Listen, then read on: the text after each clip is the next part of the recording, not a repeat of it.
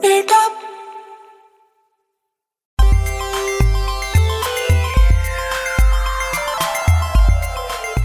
Hey, everybody, welcome to another episode of Cape Town, a superhero podcast about superhero things. I'm Tyler Huckabee, I'm Chris Youngblood. I'm Hannah Mazel. And I'm Ryan Ham. And this week's episode is brought to you by. I, I don't have it yet. I was just kidding. We don't have sponsors. Nobody's sponsoring this podcast. But one of these days, I'm going to just drop it right in the middle of an episode. Like, we finally landed that, like, sweet MeUndies cash. And uh, it's going to be like $5 in each of our pockets. What if we go from nothing to like Jon Hamm reading a Mercedes spot? like all the way that's like setting it Yeah. I know there are some like cooler podcasts than ours that actually bring in the fake sponsors just as like a joke thing. And I've thought about trying to write them, but I feel like they either sound too serious and then it's not funny at all. It's just like a free ad for somebody else. Or I just get sad because I wish we had real sponsors. If you're out there and want to sponsor the podcast, you're welcome to. I don't know what we charge. Ten dollars or something like Twenty. that. I was going to say 20. Let's not Oh, sell yeah, ourselves That's short. true. We work hard on this. Yeah. 20, 20 Yeah. bucks. It's yours. You know where to find us at Cape Town on Twitter. The DMs are open. Come on, Quiznos. this week we are talking about in advance of the new Netflix season two of Iron Fist sweeping the nation. We're going to be talking about Iron Fist on this week's episode. But before we get into that, we always talk about a little bit of superhero news. I always write everything down like in order that I want to talk about it. I'm actually going to start this time with what I feel like is going to be maybe the most contentious news uh, that came out of the week, which is that rumor, rumoredly, Tom Cruise on Green Lantern, or at least DC wants Tom Cruise on Green Lantern. And uh, did any of you read about the supposed weird uh, what he insisted on before he would even consider the script? What? No. No. Yeah, Tom Cruise is suppo- supposedly, I can't say this enough, supposedly potentially interested in the Green Lantern script, but he took a look at the script and he realized that his character, Hal Jordan, was going to die in the movie, and he said he would not do it if Hal Jordan dies. So it's a standoff Tom Cruise versus DC Comics. You're, anybody? Do you think they can get around it if he doesn't die but becomes a Spectre? I'm guessing that they were angling for because there are comics where Hal Jordan does die. I mean, there's comics where every superhero dies. So I would guess they were trying to lean into that, but it doesn't sound like Tom Cruise. I'm not thinking Tom Cruise is really well versed in the superhero comic resurrection cycle. How how dare you? I don't even know what to say to this. I'm I'm shocked because it it doesn't make any sense. What? His cat? Like the casting, or that? Like that little piece of news? Oh, I mean everything. yeah, like why he of all people would be approached for that is kind of I don't know, because like I like I've always seen Hal Jordan is like this younger guy. Like Tom Cruise is fifty six years old. Like actors stay in these roles for a long time. Which like knowing like knowing that rumor, it makes sense of like him playing Hal Jordan and then like the ring finding someone else. yeah, he's also been one of those actors where I've just been wondering where his superhero like tentpole movie, you know, is. So It's called Mission Impossible and it is spectacular. that's the thing is he does already have like at least one really great Right. franchise under his belt that everybody really loves and that I, I think is terrific. There was a there was a brief moment where he was going to be in like a long running mummy franchise. Doesn't sound like that one's going to work out super well. But uh, there's always Edge of Tomorrow too. I don't know that he needs a superhero movie. And if these rumors are true, then maybe the reason he doesn't have one is just that he always wanted to exercise too much control over the script. I don't think he needs one either. But like, if he's going to sign up to be like in the D or Warner Brothers Dark Universe, whatever that ended, like that just like absolutely crashed and burned. Like, I feel like he would definitely like want to sign on for either Marvel or DC, and they probably like wanted him on just to like get people in the theater after like everything has failed as bad as it has. It is still a really odd choice for him to be Hal Jordan Green Lantern. I just can't see it. Although in the comics, Hal Jordan was a uh, like kind of a ne'er do well uh, fighter pilot. Tom Cruise does have some experience with those types, so it's not it's not totally out of left field for me. I just kind of feel like in 2018, if it's not a Mission Impossible movie, I don't really need it to be a Tom Cruise movie. Give me Armie Hammer. Yeah, I wonder if they've thought about. Although I wonder if Armie Hammer is looking at superhero franchises and just thinking, kind of, no, thank you at this point, because every time he's tried for something really big, big budget, it's it's fallen apart, and he's doing really well in smaller roles. I feel like the problem with Green Lantern uh, and Tom Cruise is a, like Green Lantern doesn't do a lot of sprinting, and it seems like that is Tom Cruise's primary like the the thing he brings to his role, and he sprints very well. Like Mission Impossible Six is like my favorite movie of the year, I think, and he can um, run 40 miles an hour. That. yeah, but like I don't really see that how that translates to like Cosmic Space Cop, but he can't really do his own stunts quite as much in a Green Lantern movie. Right. Everything's happening Exactly. against a green screen. it's not the superhero I would choose for him. I guess. No, probably not. There was a time that he passed on Iron Man before Robert Downey Jr. said yes. Mm, I wouldn't like him as Iron Man. Yeah, either. I wouldn't like him as Iron Man, I- and I don't think he would have stayed in as long. I feel like Tom Cruise. I, I I do enjoy his movies. I'm you know like you guys. I love the Mission Impossible franchise. I just don't ever see him playing too many characters that don't feel like Tom Cruise. Like I feel like Tom Cruise is always playing kind of another version of himself. For like I loved him in Tropic Thunder, where I feel like you saw him play like for the first time. Maybe I can't think of another movie. Correct me if I'm wrong. But like where he played kind of a villain, and I feel like he could make a good like charismatic villain um, in one of these movies. I think Tom Cruise in full on bad guy mode would be really interesting. I don't know if we've ever seen like a straight up villain. I mean, Collateral. Yeah. But even that did feel like it was pretty much just Tom Cruise as a bad guy, not like Right, right, right. megalomania, megaloman. What am I trying to say? Megal, a bad guy. Give it. Keep, keep going. No, no, no, no. Keep I'm gonna going. get. I'm gonna. I'm gonna think about it. I'm gonna return to this a little bit later. Sponsored by Babelfish. One character that I think is really, and this happened like right as we were recording last time, uh, but we'll return to it now. A character that I think is makes a lot of sense for her role is that Ruby Rose was cast as Batwoman for a new CW show. A few interesting points about this. One is I'm really surprised that the CW has Ruby Rose money in its budget. It just doesn't seems like a really uh, it seems like an awfully low budget studio to land somebody. Ruby Rose isn't an A-lister, but she's not a nobody either. And then the other piece of news about that is that uh, she, I think it's great casting. Apparently, some people on Twitter did not feel the same way to the point that she deleted her own Twitter account because of all the backlash that she was getting. I mean, like, convince me. Like, why should I? I I don't hate her for the fact that they casted her this way, but I just don't see it. Oh, you don't see it? What don't you see about it? Well, one, I've just never like I don't know anything about her truly outside of John Wick 2. So I will own that. I'm even like looking at her like her actual roles. She was just in the Meg, which like the Meg was the Meg. And like she you know, like I haven't seen it. You haven't seen it. I can't make any judgments about her based on the Meg. sure. But I just like yeah, I'm just curious like why I, I don't understand why you're so excited about it. I also don't understand why everybody else is like very heated about it. So I yeah, I just don't understand why nobody's really giving her a chance either way. Um, oh, what do you uh, before I chime in? What do you guys think? Um, I just remember when Gal Gadot was casted as Wonder Woman. We had, well, I should say, you all had very, um, you know, I, oh, I should say, Chris, I guess Tyler. I got Brian. Are you supportive of this casting? We haven't gotten to you yet. Uh, it's. I mean, it's fine. I didn't. I'll like. I'll confess. I didn't know who she was. Um, but I like the only thing I've seen her and I think is John Wick too. And she was. Uh, she was good at that. I mean, it was. It's kind of weird, and like. I mean, it's just hard to tell because she didn't talk in John Wick. So, but she was really good. She was really good in that. So, Well, I just feel like you know when Gal Gadot was cast as Wonder Woman before, people had you know we hadn't really seen her much other than I guess a few Fast and Furious movies. Was she just in one, or was she in a she was in um, two. I think. Okay. But, you know, like I don't know if these movies rec- or even the sorry, but in particular the television series require like, you know, um, method acting level here uh, performances. Yeah, Um. I think like it's the the presence, and I feel like she's like she's definitely got a, like a real kick ass vibe to her that I feel like would really work. yeah. And it's the CW. I think like and I respect that. And that's what their viewers want. I'm surprised that there's so much backlash about it, other than maybe these are people who just don't, you know, really care for a, you know, a lesbian superhero to begin with, maybe.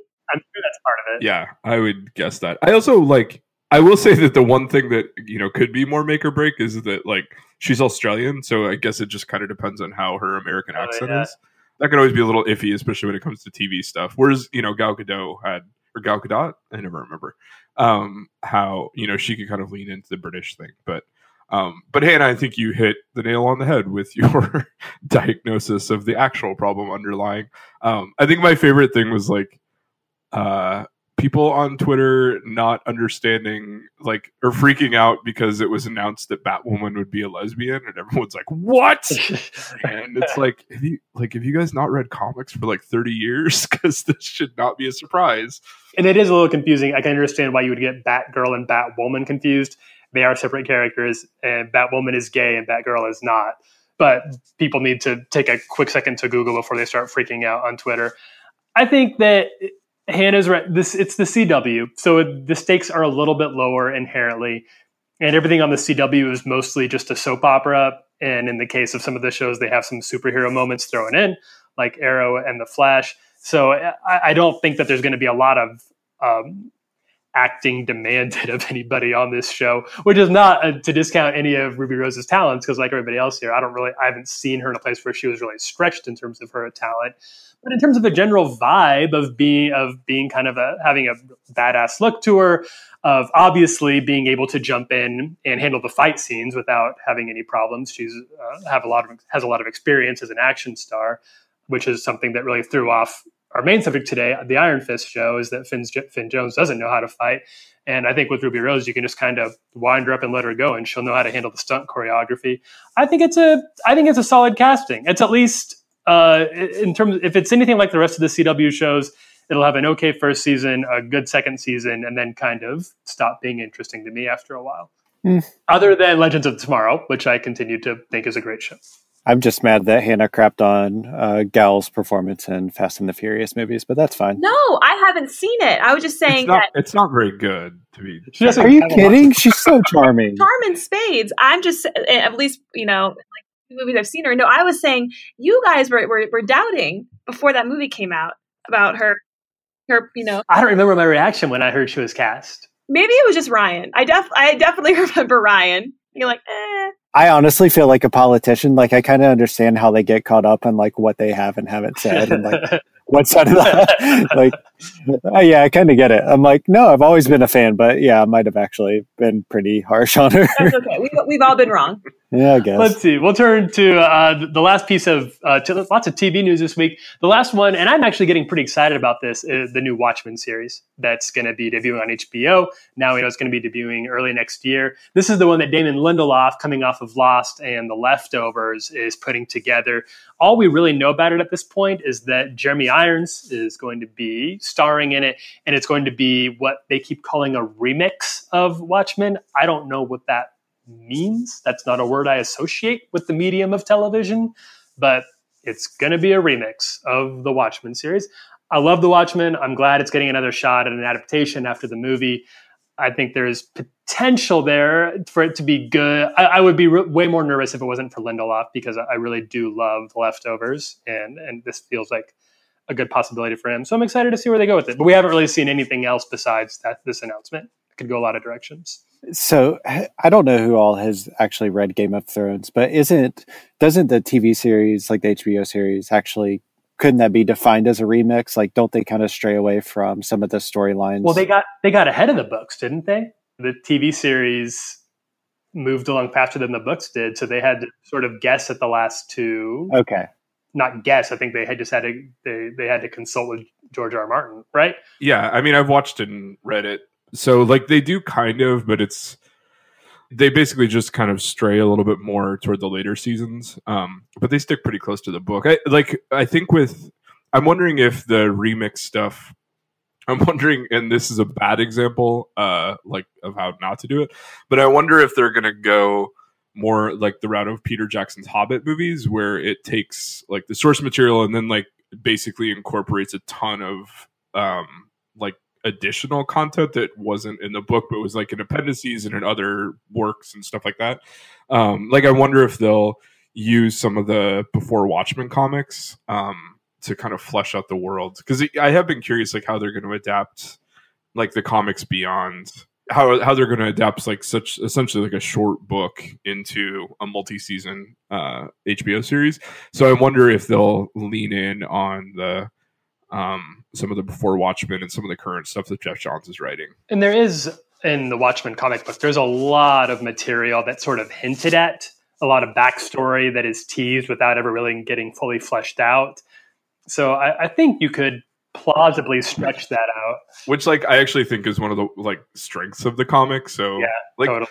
like I think I'm a little more guarded. Like, I like leftovers, um, but I did not like Lost, or at least how like the last like four seasons of Lost. Sure.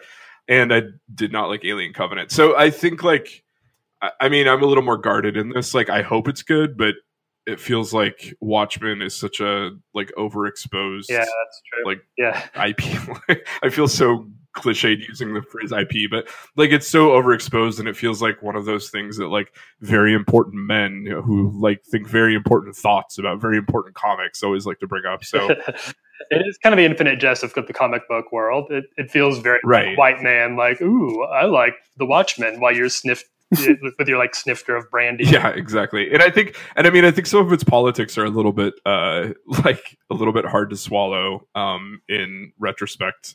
Um, you know, obviously he was writing in the Reagan and Thatcher area era, and some of the stuff he's writing about, particularly like the character of Rorschach, becomes much more difficult to swallow in like the alt right era. But um, I mean, but I think I actually think if Lindelof can tap into some of that, it could be a really cool show. somebody on well i think it was uh, a friend of mine who pointed out on uh, in one of the replies on our twitter my friend kevin sheen said that as uh, time goes on a lot of the strengths of the watchmen have gotten a little bit weaker and its weaknesses have gotten even weaker. And i think that's really true. It just hasn't it, it's an amazing achievement for the medium. And if you haven't read it i really do recommend you do because it's very influential and, and i think the way that alan moore put the comic together is really really interesting and and uh, a lot of the the side stories like the tales from the black freighter. It's a really impressive feat. I'm not sure that its message or its morals has aged particularly well which isn't to say that it couldn't be or that couldn't be explored but maybe that's part of the reason they don't want to do a straight ab- adaptation because they realize that there's a lot that would have to be adjusted or just wouldn't play quite as well in 2018 it'll be interesting to see one way or the other. Hopefully, it could also be a slog. You're right. I don't know. um, this is news that really excited me personally. I, I don't know how much it excites you guys, but um, in Marvel Comics, Ironheart, who is a sort of Iron Man's protege. She's a 15 year old black girl from Chicago named Riri Williams. She's getting a new series that she's starring in, and it's going to be written by Eve Ewing Eve is a poet, uh, writer, author, playwright, and activist who lives in Chicago. She's uh, she's a writer whose career I've followed for a long time, and I really like her stuff on Twitter and really admire how hard she's worked for the city of Chicago. She's been really tireless in her activism and trying to make the city a better place through education. And she's talked a lot about how she'd like to get her own Marvel title, and now she gets one. And it's a new, really exciting character who was created a few years ago by Brian Michael Bendis he recently left Marvel for DC, and now she's gonna give her her own book. And I think it's just really cool. It's not every day you get to see somebody who just you feel like really deserves a dream gig, like writing a comic at Marvel. But I feel like Eve does, and I, would be interested in seeing somebody really take Ironheart and make her a, a cool character. Chris, what are you laughing at? I'm sorry. It has nothing to do with you guys. sorry.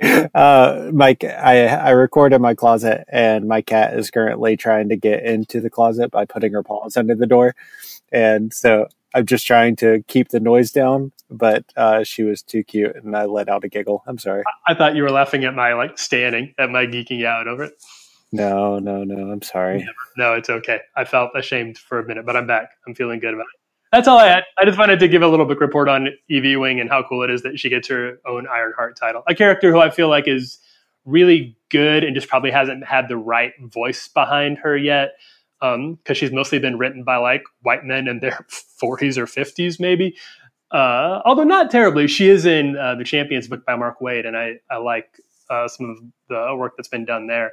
But it'll be cool to see her get a title from I think it's interesting that they've like what Marvel has done with like some. I, I mean, I, I don't want to say like lesser known, just like I guess lesser known in the comics world, uh, as like some of the writers. Like I'm just thinking like like Roxane Gay and even Ta-Nehisi Coates, like Evan Narcisse, and like some people that they've handed over the reins to who like are clearly comic fans and who clearly are like super talented. And I think it's a really like it's a really cool thing that they're actually like turning these books over to be written by people who like look like the characters that they're writing. I feel like that's a really interesting thing that they're doing, and I like think like it's paid some really great dividends because you know all those series I think have done really well. Um, you know the fact that Narcisse's series was like received so well, and you know knowing that Coates now has been moved to Captain America, it seems like maybe some of those experiments could really pay off. So hopefully this will be another case. Um, I hope this is something that they can just keep sustaining um, and they don't stick to kind of one offs. I think it's interesting that we we talked, I think, last time about DC lining up a murderer's row of really of some of the best writers in the industry right now for their biggest characters. Brian Michael Bendis, who already mentioned, is on Superman. Tom King on Batman. In November, G. Willow Wilson is kicking off her Wonder Woman arc. Uh, Grant Morrison on Green Lantern uh, Kelly Sue DeConnick on Aquaman. This, this, is a this is a crazy lineup, and Marvel's going at kind of an interesting, different route where they're finding, like you said, right? They're finding fans, people who don't necessarily have a lot of experience in the comic book industry, but have expressed a lot of their love for the industry and are who are accomplished in their own writing in their own right. But writing comics is a different medium. It's not a given that just because you can write a really good essay in the Atlantic or a really good poem that you're going to be able to write a really good comic book. But Marvel's going to take a chance and and give them some of their uh, some sometimes some lesser known characters and see if they can build them into something that's big. Which is why Roxane Gay was given the Dora book, which is why uh, Eve Ewing is taking over Ironheart. Ta-Nehisi Coates was brought in on Black Panther back before the movie when a lot of people didn't know who Black Panther was. I like the risk taking that they're doing over there, and I hope it continues to do really well. DC's strategy of just getting great comic book writers to put on their biggest titles is definitely working out well for them. Yeah, I don't know. It's an interesting two different strategies to to follow, and there there's a lot of fun comic books coming out of it. And then we'll just close out our, our talk about the news really briefly with uh, the, a very rare like storyline that, that kind of took over Twitter for a few days and was interesting for us at least because this is just not a subject that's broached very often. But Batman was outed as an atheist in his own comic book series in Batman issue 53. It's pretty rare for comics to delve into the religious lives of their superheroes, but Tom, if anybody was going to do it, it'd be Tom King, who's always very, who's been very interested in the emotional world of Bruce Wayne. So he delved into Batman's religious beliefs uh, and the fact that Batman is not a god. It's always a little weird when comic books do get too much into religion because so much of comic books is involved in like there's Thor, God of Thunder, and Marvel Comics, and uh, there are, there's both God and Satan featured pretty regularly over at DC Comics, along with angels and the afterlife and the supernatural. So anybody out and out saying they're an atheist in DC Comics or Marvel Comics, you kind of raise your eyebrows at a little bit. I think that both Marvel and DC have sort of decided that people who are complete atheists in their world just sort of brush off anything they see as supernatural as being just a very advanced science from a different realm they don't totally understand yet, which works well enough. That's a skeptical approach to it, but um, it's a good. I would recommend the the Batman arc right now that Tom King is doing is is excellent. The storyline takes place in a, a trial. Uh, Bruce Wayne is called in as a member of a jury. He's uh, on a jury that is deliberating the fate of Mr. Freeze, who Batman actually put in jail and now he's on the jury that has to decide what's going to happen to him. And so Bruce Wayne is trying to figure out how much of a role he should play on this jury. And during his conversations with his other jurors, his conversation about spirituality and, and faith comes up. I think that religion is kind of a difficult one to broach with comics. It's a difficult subject matter, but but like I said, I think if anybody could do it, it'd be Tom King. And and I would recommend if you want to read this, if you like the idea of seeing Batman talk about spirituality, uh, go ahead and pick up Batman issues 51 through 53, where where that's covered. It, it is a well done story. The whole series is, is really, really good. It's a good time to be reading Batman if you're a fan of the character. what was Twitter saying about it? Curious. I think the bit, like the big, the thing I kept seeing is is what I was talking about about how how is Batman an atheist? He's like died and come back to life, or he's gone to hell, or or whatever. You know, dumb nerd stuff. When we tweeted about it, I think we got retweeted by like did you guys see this by like the Harvard Skeptics Associate? I didn't know that Harvard had a skeptics association, but uh, they were very excited that we were talking about skepticism in comic books. And so they were all talking about how, how this proves just how smart Batman really is. Maybe they'd like to well, there is something for everybody in con- like whatever whatever religion or, or lack of religion you profess uh, there is a pretty broad spec like array of characters with different religious beliefs, and whenever they try, try to get into them, it's it's interesting. Matt Murdock. Matt Murdock, Daredevil's a really big one. His uh, Catholicism has played a really significant role in uh, in the TV show too. They've really leaned into that. It's cool. Yeah, you did a really good job of giving a good rundown of like how like certain characters' fates on Twitter. So if anyone hasn't checked that out, definitely go look at uh, the thread that Tyler put up on Cape Town Pod. Cape Town Pod it took a lot of hard hitting investigation. There's actually a website that goes really in depth on it. it was very easy. I just repurposed a lot of their content. Somebody had a lot more time than me. uh, and with that, we are. Oh, speaking of this, kind of work. Speaking of religious characters or lack thereof, he did make an appearance on the list. Uh, we're going to talk about Iron Fist this week. We'll see how this one goes because I do like Iron Fist, the character. I like the comic book series a lot. The TV show is really bad so far. The second season comes out uh, just a few days after this episode is going to launch. How many of you have seen any episodes of the Iron Fist show? All of them. All of them? Yeah, me too, Chris. Yeah. I've sorry. watched one and a half episodes. Oh, wow. Good. That's that's probably where it should stop. I read the recap on Wikipedia. Well, that's good. oh, perfect. Yeah, that's Yeah. even better. Yeah. I think I, Ryan, you had the happiest experience of all of us. I do want to know, Hannah, as somebody who saw one and a half episodes, what's your take? Like, it was only really about 90 minutes in, but it probably felt like a few days. It wasn't that bad, uh, but that like I see that's uh, one and a half episodes. So I I feel like I haven't you know like sometimes where you like watch like you know six hours with a television and then you're just like well that was a colossal waste of my time. I'm not bitter about it yet. I haven't invested. Oh, that's good. I thought upon a very obviously like quick introduction to the show that it probably based upon the production value it probably would have done better on like an ABC or you know like network television. Mm, I think that the thing that like stood out to me the the writing was subpar but like the action scenes, you know the the actual fighting, the martial arts scenes weren't as good as we've seen them in like you know Daredevil. That's like one of the the most awesome you know parts of that show. Um, That's weird, even that it was so bad after Daredevils were so good. yeah, so it, that stood out. It's like, don't you have like amazing people like you can hire for this the show, like same same network? So that was kind of puzzling. But yeah, I thought it, it just it just didn't match up to the quality of the other shows in that way. And had it been on a different network, I think it probably would have like gotten by without like you know the the terrible reviews it got. I'm probably going to watch a few more episodes just so I can feel like I have a, a bit a bit more of a well rounded opinion about it. Um, I'm more curious about you and uh, Chris having dedicated hours upon hours of your life to season one.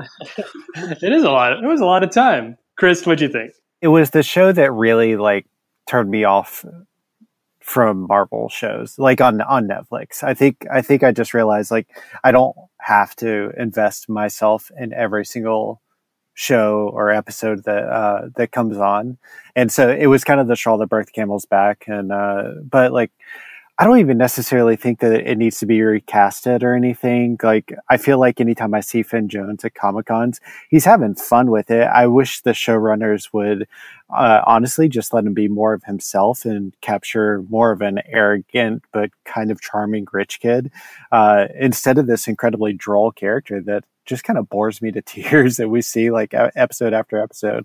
I don't know if there's actually a redeeming like a redemption arc for this show at this point. Like I wonder if they're just kind of like filling it out just because for the sake of like giving it a second season. But I think I like my biggest hang up on it is that I'll I'll truly never forgive it for like ruining one of my favorite Iron Fist arcs of all time, like through that little tur the tournament in the warehouse, which like it just like totally played down this really awesome story arc from Horrible. yeah yeah. So Wait, Um, they did that? Yeah. yes, They use the Oh. old Netflix like abandoned warehouse fight. There must be some sort of like Netflix tax write off for warehouses and abandoned shipyards because they make an appearance in every Netflix show. or somebody at Netflix owns ones and just like, we'll just use the warehouse. But they used the fight from what I would like from the really great arc, The Immortal Iron Fist by by Matt Fraction. Uh, and they recast it in a warehouse and it, it's pretty bad. they put that entire arc within like a 20 minute section of an episode. It's, it's really Oh. unfortunate. we let's we talk about that. they should be arrested. Well, it was it was um, the season one was the showrunner was a guy by the name of Scott Buck. Scott Buck at the time of Iron Fist was most famous for uh, being the showrunner for all the bad uh, seasons of Dexter uh, which very famously started out really strong and then got worse and worse the more uh, Scott Buck got involved in it.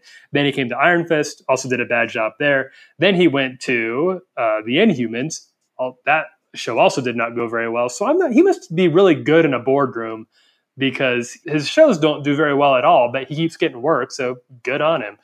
I think you're right, Chris. I think a big part of the problem is they Finn Jones the lead is just from somebody in the comics who's such a kind of a, quirky, sort of like almost the, a Han Solo type character, somebody who uh, feels almost always almost over his head, just kind of barely clinging on, barely ahead of of the rest of the plot, like able to keep his his head above water, to being a, a very drab, brooding in a really boring way character on the show that just doesn't work at all. It works pretty well for Daredevil Daredevil is a tortured character, and and the performances there really lend themselves to Charlie Cox, as Matt Murdock does a good job of, of showcasing that emotional trauma.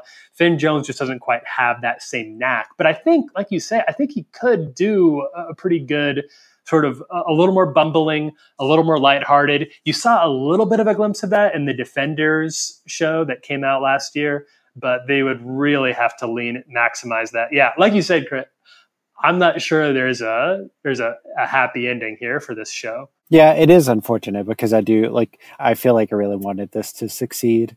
And I don't I for whatever reason I'm like I was really excited for Finn Jones to be on this when I really didn't have a reason to be. Because he was coming off of Game of Thrones. Yeah. Is that where you Yeah, yeah. So but even that, like there wasn't like really any standout things, but like you kinda had to you gotta had a little bit of hope for it. Um, so yeah, I don't know. I, I think I really enjoy like how much he does. Like, even though this thing has gotten trashed, like he still is very much into it and like wants it to succeed and like still like goes to cons and things like that. So part of me wants this season to be really good from the trailers that I've seen. Just more of his fist glowing and him hitting the pavement and everybody falling down, like, which it might be all that it's going to be, but yeah, we'll see. Iron Fist is a really tough needle to thread for e- even in the comics. There, there's kind of a complicated history with the character.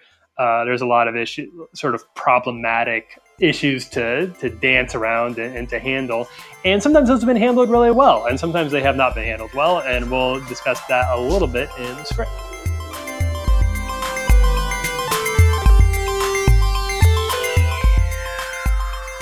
In 1949, a young academic by the name of Joseph Campbell published his very first book. A longtime friend of literary luminaries like John Steinbeck, Campbell had fallen under the sway of a dashing, intelligent young adventurer and ladies' man named Ed Ricketts, who made his living as a marine biologist and would go on to inspire the character of Doc in Steinbeck's Cannery Row. Like Steinbeck, Campbell wanted to write a novel with a Ricketts inspired character as the protagonist, but unlike Steinbeck, he never finished it. But during his time writing, he did come up with a theory about heroes.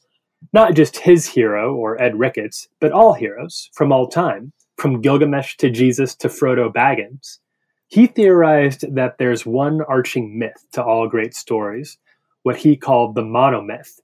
According to his theory, the basic gist, in his own words, from his definitive book on the subject, The Hero with a Thousand Faces, is this A hero ventures forth from the world of common day into a region of supernatural wonder.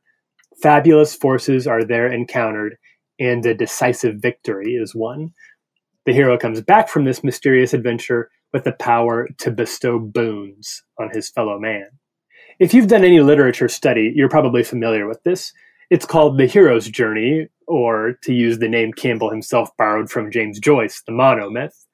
Campbell himself loaded this theory with lots of philosophy from Carl Jung and believed that his monomyth wasn't just the key to telling a good story, but could unlock the secret to life itself.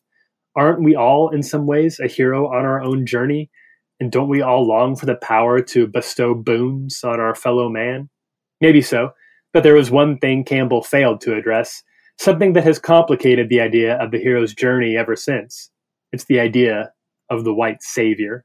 About 25 years after the publication of The Hero with a Thousand Faces, Roy Thomas was at Marvel Comics scrambling for a new idea.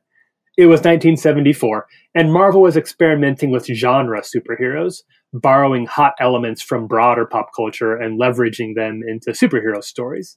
This had already worked for one character, Luke Cage, who was explicitly drawn from the wave of blaxploitation films. The next idea was to borrow from the short-lived cultural obsession with kung fu movies. Thomas was watching kung fu flicks, looking for inspiration, when a phrase in the movie he was watching caught his ear the ceremony of the Iron Fist. Thomas dug the sound of the name but hesitated to even bring it up to his boss, Stan Lee, because, well, Marvel already had an Iron Man. Why would they want an Iron Fist? But to his surprise, Stan, never one to shy away from capitalizing on successes of the past, dug the name. Thomas sat down with his friend, the artist Gil Kane, and they got to work, drawing heavily from a 1939 character called Amazing Man, who'd been created by Bill Everett before he went on to success as the co creator of Daredevil. The story of Iron Fist was pure hero's journey. A wealthy young boy from New York City, Danny Rand, was with his parents when they were killed in a plane crash over the Himalayas. As fate would have it, Danny himself was rescued by the citizens of Kunlun, a mystical city inhabited by an order of Shaolin like monks. Taken in, Danny is trained in the ways of Kunlun and eventually proves to be the very best student there, even going so far as to best a magic dragon and rip its heart from its chest, granting Danny the power of the immortal Iron Fist and making him the protector of the realm of Kunlun, a designation that also somehow involved Danny leaving Kunlun to return to New York, reclaim his father's empire, and become a costume superhero in his own right. Since then, Iron Fist has been a defender, an avenger, and a member of his own flagship team with his best friend Luke Cage, the Heroes for Hire, who have privatized superheroics, though they're known to waive their fee on fairly regular occasion. It's a good story, but as you may have noticed, it's got a few thorny aspects the idea of an ultra privileged white kid getting taken in by a group of Asian martial arts masters only to become the most talented one of them all, and indeed their own protector, invokes a very unpleasant trope called the white savior, an all too common trait in Western fiction in which a white person rescues non white people and frequently takes on a messianic quality. Now, this isn't necessarily bad. People from any race can and should help people of other races. But as immortalized in Rudyard Kipling's infamous 1899 poem, The White Man's Burden, the trope is fraught with racist assumptions, and those are all too often backpacked onto the hero's journey, where our hero goes somewhere foreign and other and discovers that he, and it is almost always a he, is the best one there. It's not always the case, but it often is, and in the case of Iron Fist, it was unmistakable. Something had to be done, and the answer lay in 2006 when writers Ed Brubaker and Matt Fraction started a new series called The Immortal Iron Fist. The series struck a careful balance between the streetwise, gritty, crime fiction inspired trappings of Iron Fist's New York home and the more fantastical, supernatural hijinks of Iron Fist's kung fu origins. And more importantly, they revealed that Danny Rand wasn't the first or even the best Iron Fist. He was just one in the line of a long succession of Iron Fists from all over the world men and women, old and young, a huge variety of cultures and ethnicities. He wasn't a white savior who'd bested an ancient practice no one else had been able to crack, just one more in a succession that stretches back to the earliest days of humanity. It's a great, great story. Joseph Campbell's theory of storytelling has a lot of merit, and it's been used to tell some really great stories. Lots of narratives, superhero and otherwise, depend on the hero's journey, from Harry Potter to The Matrix. But there's also a danger in seeing yourself and your culture as the central figure in a global story and imagining that everyone else and their histories has to revolve around you and yours. For Danny Rand, his story grew deeper, richer, and better when other heroes and their own journeys were given equal time. That's what helps heroes transcend their own journeys and become something more than just a myth. They become immortal.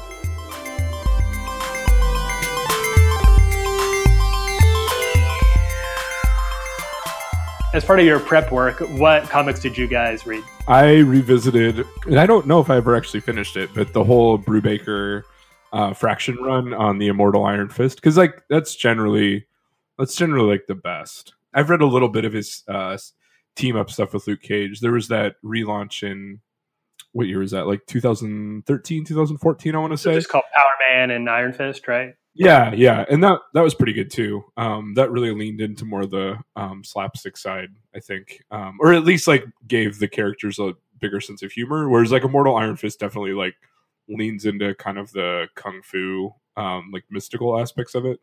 But I mean, I think like it is very uncontroversial to say, but uh, Immortal Iron Fist is amazing. It's a great comic book. It's so good. Matt Fraction, David Aja, and, and Ed Brubaker put together just such a good story that leaned into the real history of the character in a way that was meaningful, but also updated it in a way that was really um, that was emotionally engaging. It's a great story. Yeah, I read that one as well. Even after Fraction stepped away from the book, um, Duane and I really sorry to butcher his last name, Swierczynski. yeah, I don't know how to Swierczynski or something. But however you say his last name, he's great. Yeah, he continued the series and like he did a really good job. I mean, it doesn't quite hit the same heights, I would say, but um, he definitely continues in the same vein. And I think the exploration of Danny Rand's mortality, um, despite the name of the book, um, is is really interesting and like just plays on his relationships really well too. Hannah, you said you read it too. Oh yeah, um, I had never read it before. I, have heard of it, um, and obviously everyone here is a big Brubaker fan, so it's no surprise that it's you know amazing. Uh, you know, one thing I thought that was like funny, and maybe no one else thought this. It definitely could have just been something that popped in my head, but I feel like Danny Rand is kind of a like there's so many uh, similarities to me like uh, and bruce wayne like circumstantial ones like not in personality but it's like if bruce wayne had like found buddhism like instead of being an yeah, exactly. Instead of if he was a buddhist an atheist yeah. and instead of like you know his like bruce wayne's alter ego is like charming and you know that suave bruce banner but like in reality he's like you know he's very serious and like not the life of the party um, whereas, you know, Danny Rand is his true personality is like that charismatic, kind of like not smooth uh, character. But I, I kept note. I thought that that was something I, I kept going back to when I was reading it. Um, and obviously, like you know, because Bruce Wayne was trained by um, Ra's al Ghul. Anyway, that might not be interesting to anyone. well, no, I think it, I think it is because I think it's even when I was writing some of the the script that we heard, it does sound a lot like the story of Bruce Wayne. But like you say, Han, I think what's really interesting, and uh, Matt Fraction would go on to explore this dynamic a little further in his Hawkeye run, which he did after uh, the Immortal Iron Fist. What you get with Danny Rand, the Iron Fist, is a character who has the skills, like he has the actual technical physical abilities to be a superhero, but he does not have that larger than life persona of like a Captain America or a Captain Marvel or a, or or a Bruce Wayne for that matter. He's very much just a guy who happens to be really good at fighting and he almost becomes a superhero out of lack of anything better to do with it instead of this Bruce Wayne's like sacred cause or Peter, even Peter Parker's with great power comes great responsibility. Danny Rand is just kind of a dude who we all definitely 100% know or maybe are, but he just happens to know a lot of kung fu and he goes out and he beats up bad guys. And that people try to do that a lot. They try to tell that story, but very rarely is it done as well as Brubaker and Fraction did with the Immortal Iron Fist. You get the sense of a real, just kind of like vaguely kind of fratty guy behind the Iron Fist mask, and it works really well. It's a really engaging story. I mean, I think leaning into some of the mystical elements works really well too, because um, they somehow managed to thread that needle of like homage to kung fu movies without dabbling yeah. in like Orientalism. I think. Um, so you know, it like you have these people with these like insane powers, and you have kind of the classic you know, if you've seen old kung fu movies from the 60s and 70s, you have these kung fu poses that have all these like really elaborate names, and you have a lady who like bursts spiders out of her stomach and stuff like that. Um, and you know, the whole thing is kind of predicated on the fact that uh, Danny Rand like punched a dragon's heart, but like somehow like it all works and feels like very epic in this story, and I don't think it like leans on some of the tropes, and I actually think, and this is something that I think that the like the show could have done to uh, mitigate some of the criticism it received for making Danny Rand a white guy is that like it makes very clear that Danny Rand is only holding onto this mantle for a short time and that he's one of like a long path and he's like this tiny piece of a much much larger world. And I don't feel like we got that sense in the TV show or even the, or or in the Defenders which I did see more of because I, I, think it's been weird to see Netflix try to shoehorn him into this kind of street level fight, which you know in the comics he has been too, as part of the Defenders and as Power Man and Iron Fist. But I think um, giving him that backdrop of being part of this much much larger story that's taking place out of sort of the usual superheroes of New York punch Galactus in the face kind of storyline um, just makes it really interesting and feel really fresh you really nailed what I love about Iron Fist stories, which is like that throwback to like old martial arts movies and stories and even games that I just, I really loved growing up. I think both in the Fraction and Brubaker run and even in the latest uh, Brisson run that started in 2017, uh, you know, one has a fighting tournament uh, while Brisson's has this like trials, like these trials for Danny's to regain his chi. And like even like parts of it reminded me of like, Mortal Kombat lore. Oh, like sure. yeah. there's things like that that like it just like it's a nice little escape from like some of the more traditional superhero stuff that we do read about. So yeah, I think that like it plays into that a lot for me. I re- I, I still have a little bit to go through the Brisson run, but like it's a really fun story and it, it, it kind of plays through these trials of like the like one of the opening scenes is like somebody finding him and taking him like on a boat to this island and he has to go through these trials to regain his power. It just kind of like follows that like old like kung fu martial arts movie narrative of uh, like going through the trials to like to get to your full strength which i just i really love. So um as these guys have said if you're going to pick up an iron fist book the immortal iron fist is like absolutely the way to go and I think that's something that the TV show, where it went, it went off in a lot of ways for me. But I think where it, a fundamental problem that the TV show had is that it wanted its backdrop to really be corporate America. It, it tries to structure a lot of its plot around um, the business world and around like this sort of jockeying for power and success between Danny Rand, who's back to reclaim his father's multi-million dollar company, and his childhood friends who have taken over during his absence while he was learning how to be a, a kung fu master. And they, the, the showrunner Scott Buck and, and Netflix thought that that corporate world would differentiate it from Luke Cage, which takes place in Harlem, or Jessica Jones with its private eye vibe, or, or Daredevil with a lot of its Roman Catholic imagery. But instead, it just looked very, very bland and very uh, like any other, like any other of the millions of shows about white guys and their businesses on TV, and it wasn't interesting at all. When the key to Iron Fist is is really leaning into the kung fu lore, which is hard to do on a Netflix budget and hard to uh, make a part of the Netflix world that they were building with street level shows like Daredevil Jessica Jones, Luke Cage, and now The Punisher. So I, I think I get what they were trying to do, and, and maybe it, in the right hands it could have worked. I, I, just, in my opinion, I don't think it did, and I don't know if it's going to. Although I, I would say that they kind of turned a little bit of a corner for the character of Danny Rand on the Defenders show. Who knows if they can lean into that or not? But yeah, the if there's one thing you should take away from this is if you want to read about Iron, if you like Iron Fist or you want to know more about Iron Fist, the show isn't the place to start. But the Immortal Iron Fist run by Ed Brubaker and Matt Fraction, which we will have a link to in the comics, is uh, is the place to start. It's one of the best comic books that you could really hope to read from that decade. Well, I, I think it's kind of funny because you know the um, Power Man and Iron Fist series is pretty like you know I think it was Chris said was pretty slapsticky um, which it, it doesn't make that is that's not like a criticism. It's it's I think it's really fun to read. I liked it, yeah. But it's so it's so different, um, you know, from the Immortal Iron Fist, which is pretty. It's very serious. The story. Uh, if you're someone who typically likes, you know, the comedies more, like that's that's a fun run to read. But I think even with Immortal Iron Fist, which, which balances it out pretty nicely, is like all the, you know, the mythical elements to it make it enjoyable and they make it fun. So like it's a serious story, but it doesn't, you know, doesn't take itself like so seriously that it's not um, taking you to a fun place when you're reading it. You hinted at something, Hannah, that I do. We haven't really talked much about Luke Cage.